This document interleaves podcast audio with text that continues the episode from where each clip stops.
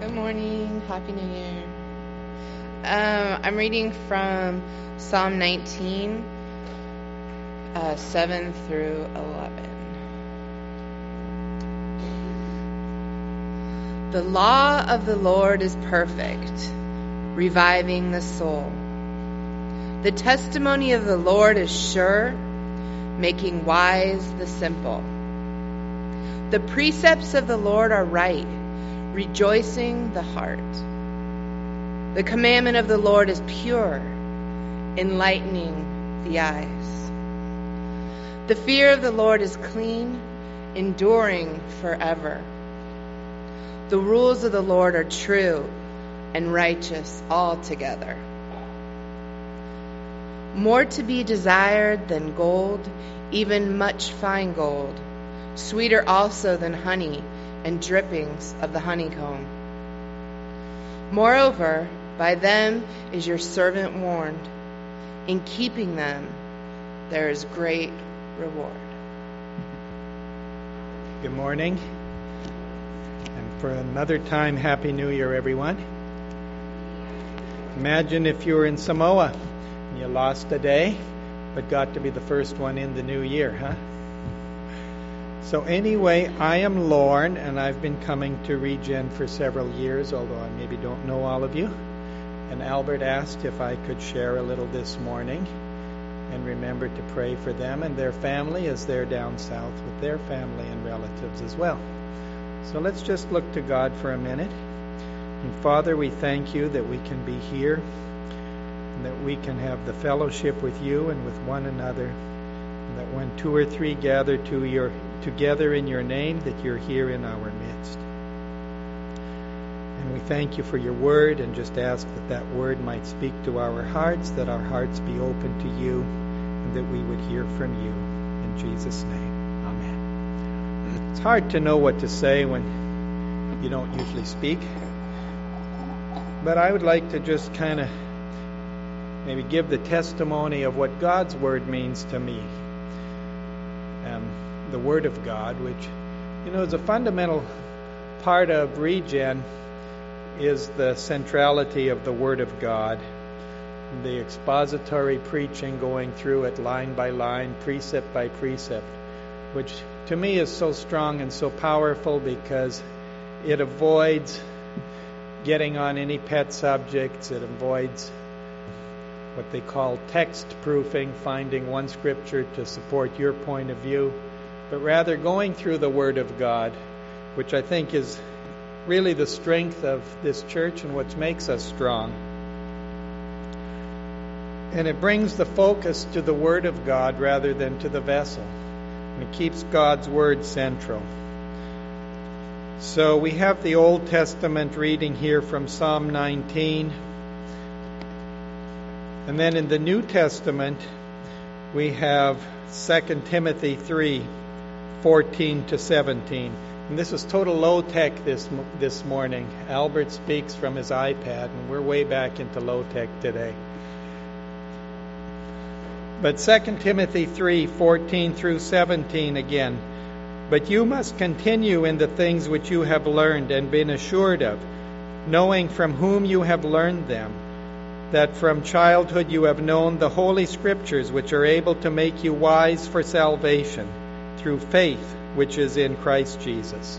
All Scripture is given by inspiration of God and is profitable for doctrine, for reproof, for correction, for instruction in righteousness, that the man of God may be complete.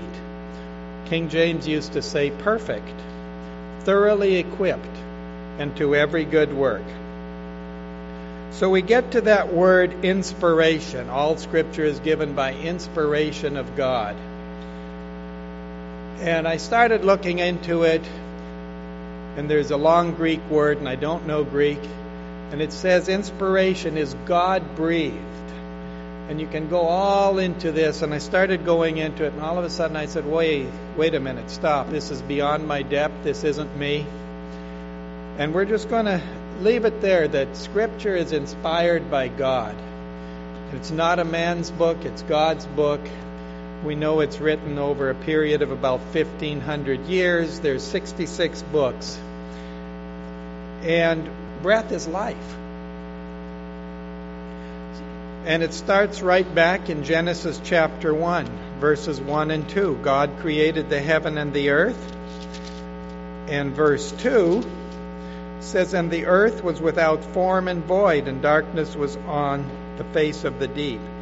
And the Spirit of God, the life of God, could almost say the breath of God, because breath and life and inspiration and spirit all have a common correlation, was hovering over the face of the waters.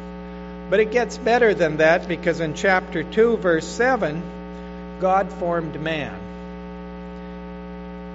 from the dust of the ground and breathed breath of God into his nostrils, the breath of life, and man became a living being.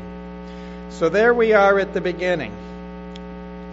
Psalm 33, verse 6, puts it together again. By the word of the Lord, the heavens were made, and the host of them by the breath of his life.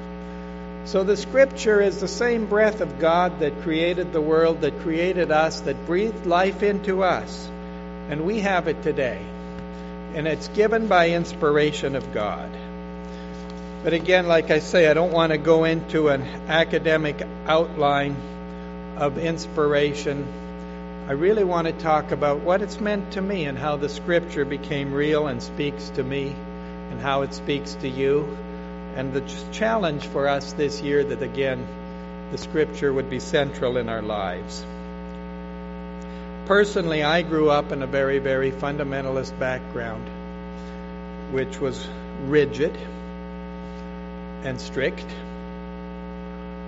And if you go all the way back or go back sometime, there's a strong history of defending the Scripture, of arguing for the Scripture, of arguing for the inspiration of the Scripture, and it comes out of some um, logical reasons or pushbacks. Historically, in the 1800s, liberalism was on the rise. Even back in the 1700s, you had the Jefferson Bible and Jefferson did some very, very interesting things to the Bible. He believed it was a good book. He believed it was a good guide for life. He believed it was a moral guide. And he believed that there were no miracles. And there actually was a Jefferson Bible that he put out where he cut out all the miracles and just put together the parts of the Bible that he thought were acceptable to him. And so, against that background, Christian fundamentalism came up to fight for the um, validity of the Bible, to fight for the um, authenticity, for, for what we have. And I'm sure that's important, but in some ways, it gets us off track because we're arguing over terms, and that's why I don't want to jump into all the different nuances of inspiration. There's a half a dozen different terms. There's verbal inspiration, there's plenary inspiration, and a bunch that I forget. And, um, you know, it's good enough for me that God breathed His life into the Word, and that when I read it, it's life to me, or that when we hear it, it's life to us. And there's arguments over inerrancy and infallibility. A lot of arguments and a lot of shifting of nuances. But to me, why does God have to be defended? You know, He's a lot bigger than me. His word's a lot more authoritative than I am. And I really find that God, and maybe it's a simplistic on my part, and I'm not knocking um, apologetics and, uh, you know, the defense. Um, Mc, Josh McDowell's books, they're good. I just never get into them. Um, you know, in defense of the Bible and defense of God. Um, I found God to be so big, so real, that I can accept Him. Now, if you have questions, I also find that He answers our questions. So that's just me. Then we get these other arguments of trying to mesh together creation and evolution and intelligent design. And I was thinking about that, and I went and got a Bible that my mom gave to me when I was eight years old. And in the margins here, it said that Genesis 1 happened in 4004 BC. And uh, that was actually figured out about four or five hundred years ago by a fellow named Bishop Ussher, who took the whole calendar and worked all the genealogies back. And he ascertained that the creation was in 4004 BC. Of course, we've got our fellow now who's working the other end, and he's got the date when the Lord's coming on the other end. But what's good enough for me is that in the beginning, God was there. And that's so important because the other ancient histories didn't have a beginning. They didn't have a beginning, they didn't have bookends on their history. They were just placed in a cyclical history. You look at your uh, Eastern religions today, they're cyclical, they reincarnate. They don't start with a beginning point, they don't go to an end. It's not a history where God is involved, it's a muddling through. What's important to me is that there's a beginning, and in the beginning was God. Then you go John chapter 1 verse 1, in the beginning was the word. And the word was with God and the word was God. And then what is really neat is that we can flip all the way through. If my low tech notes have it here somewhere. If not, we'll just flip there. To uh, Revelation 22 9. And that says, wrote it down wrong. 22 7. Behold, I am coming quickly. Blessed is he who keeps the prophecy of this book.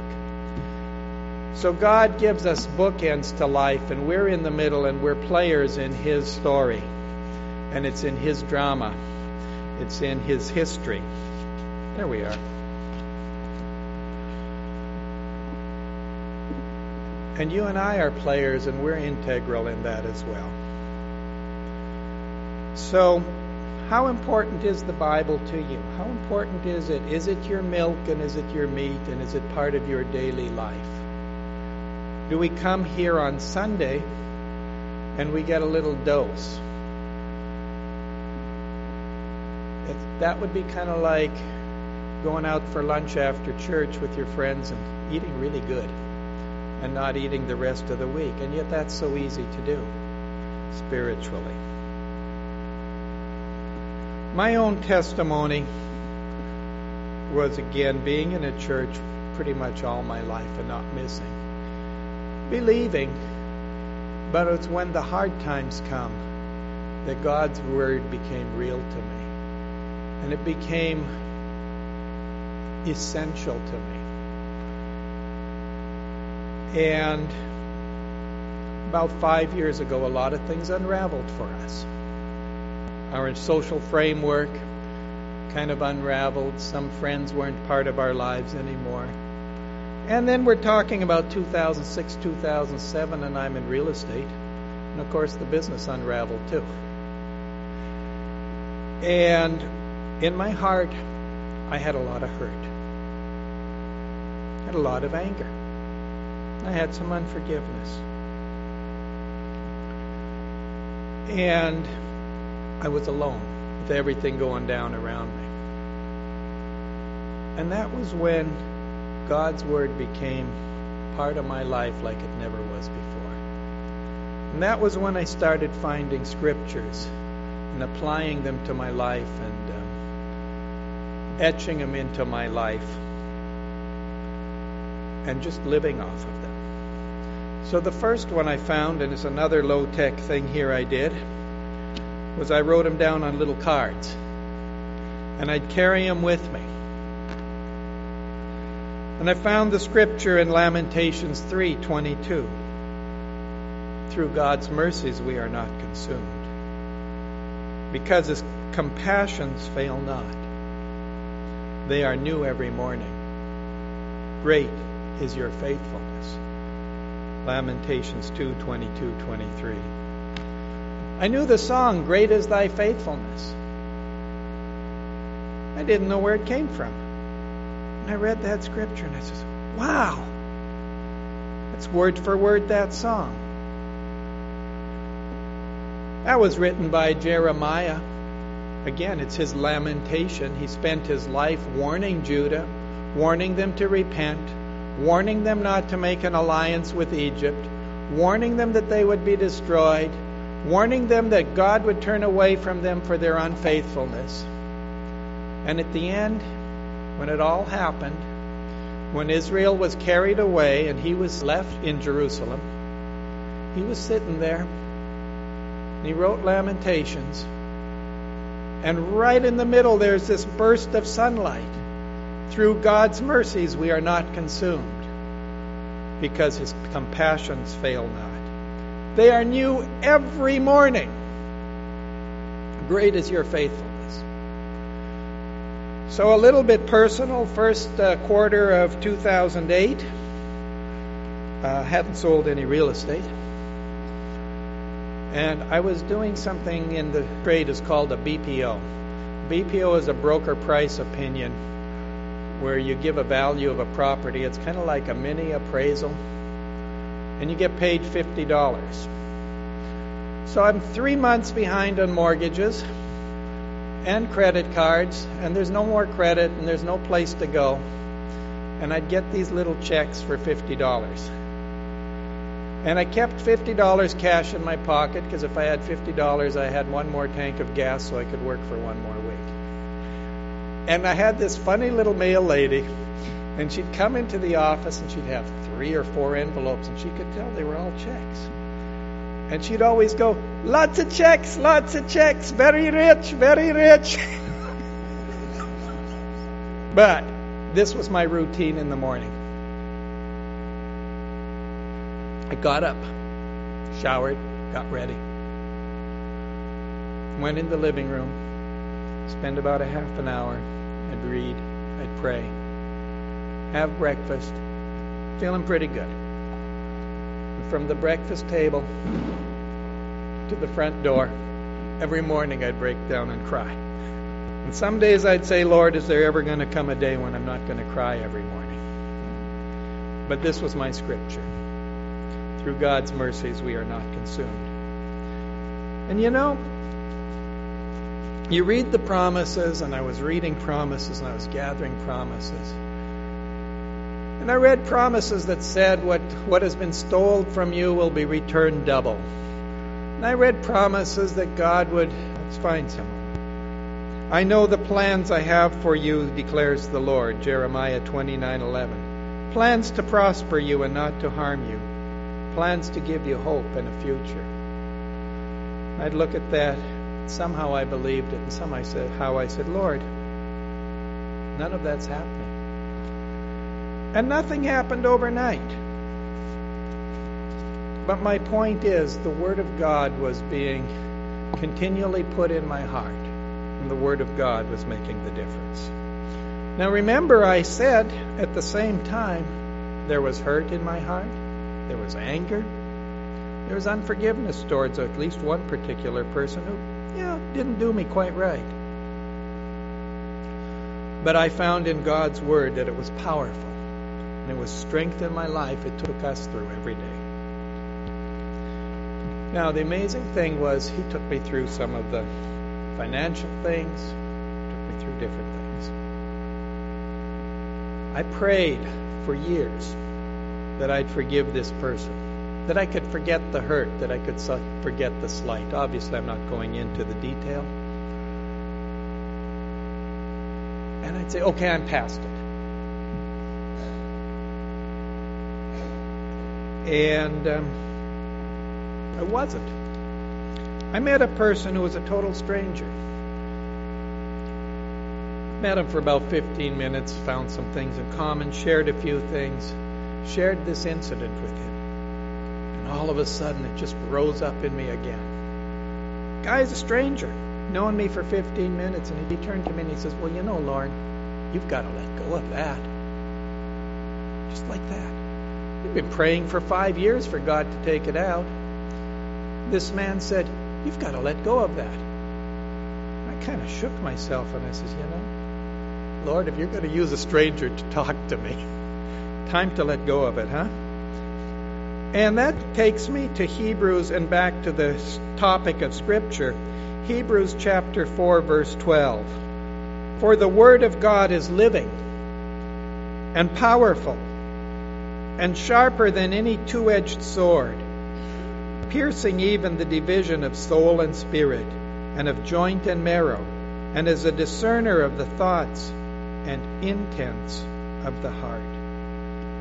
When we fill our lives with the Word of God, you never know when God's just going to use that and make the correction that needs to be made. We have a new year coming, and we look at our old lives. And sometimes it's kind of the old life, right? And sometimes we pray about things. Sometimes we're saying, God, change me. And sometimes we're saying, How do I change? How do I do this and how do I do that. I think there's a little secret in uh, Romans 12, 1 and 2. I beseech you, therefore, brethren, by the mercies of God, that you present your bodies a living sacrifice, wholly acceptable to God, which is your reasonable service. And do not be conformed to this world, but be transformed by the renewing of your mind. How do you renew your mind? By filling it with good things. Sometimes you try to cut out the bad things, but you know then there's still a then there's still a space. And the bad things don't really want to go anyway. Renew your mind. Filling it with the good things. Filling it with the life, the living word of God. That way we can be a people of the word. We can feed from it. We can be nourished daily. So that's a little bit the challenge that I feel in my heart for 2012. I um, said to the Lord, "Do you have a do you have a promise for me for this year?" I guess I didn't really think on it that much. Got all of these lined up, but give me a new promise. He didn't. Instead, he said, "You know, got something to look after here." Whoops, yep, I do. Gotta gotta work this out in your life so that I can then take you where you need to go. What am I going to do? I'm going to find the scriptures on that particular topic, on that particular weakness. I'm to fill my life with the positive to fill up that negative spot. So you know, again, you have in Psalm 119, wherewithal shall a young man cleanse his way? By taking heed according to thy word. Thy word have I hid in my heart, that I might not sin against thee. Bible's full of all of these. We brush over them, but let them penetrate deeply into our hearts. I think of the interns who have the assignment to read the whole Bible in a year to be saturated in it. I've never asked any of you what your experience was like when you've done that. But what a wonderful opportunity to take a year out of your life just to let yourself dwell in the Word of God. Even dwell in the house of God. And for the rest of us, we um, have to make the opportunity. We have to take that time, make the practice. suggest keep it simple you know, if you're a scholar, that's great. I have one friend, he's in his 60s. Every morning when he does his devotion in the New Testament, he does it in Greek. I'm not there. You know, the message is fine. The translation that speaks to you, the one that you can read, the one that you can relate to, it's the Word of God. Joshua 1 8. This book of the law shall not depart out from your mouth, but you shall meditate in it day and night, that you may observe to do according to all that is written therein. For then you will make your way prosperous, and then you will have good success. Back to the New Testament, Colossians 3 16 and 17. Let the word of Christ dwell in you richly, in all wisdom, teaching and admonishing one another in psalms and hymns and spiritual songs, singing with grace in your hearts. And whatever you do in word or deed, do all in the name of the Lord Jesus Christ, giving thanks to God the Father through him. So that's the challenge I feel for my heart and that I felt to share a little bit today. And trust that we'll have a great year in the Word, corporately as a body, individually, and we'll see what God does in our lives, in our fellowship, in our communities. In addition to the Word, another practice that's very, very meaningful to me at Regen that I haven't experienced in quite the same way in any other fellowship is what we're doing next. And that's the time of prayer and contemplation before we come to the table. And to me, it's a busy life. I have a hectic life. And um, I don't help any because I've got a high strung personality. So I don't calm down a whole lot anyway. But in, when I come to Regen, the Word prepares our hearts. We have an opportunity here that I see in so few other fellowships. And that's what we have now for the next 15 or so minutes. And that's just to contemplate what God's speaking to us. It's not a one way street, it's a two way street. God talks to us, we get to talk to Him, we get to have fellowship. And honestly, of the whole seven days of the week, this next 10 minutes is the most important to me because it's the time when it gets quiet and the Lord and I talk. So that is what we do. We're coming now to the table. The table of the Lord, which um, commemorates Jesus' last Passover, our communion, and our time to again partake with Him the body and the blood of our Lord, broken for us, sacrificed for us on the cross. And we do this every week. And we commemorate, we look again in contemplation, we measure up our hearts before the Lord, we measure ourselves with one another. So I'm going to read just a little different scripture to prepare us for the table Psalm 23, verse 5. You prepare a table before me in the presence of mine enemies. You anoint my head with oil. My cup runs over. Surely goodness and mercy shall follow me all the days of my life, and I will dwell in the house of the Lord forever. The table is here for those who know Jesus, who've made a commitment to Him. Maybe that's everyone here. If it's not, it's not considered an obligation to participate, but to respectfully seek God for yourself. There's people here who could pray with you. You can come forward if you want to know Jesus or if you have something to deal with in a deeper way. But may the Lord meet us at His table.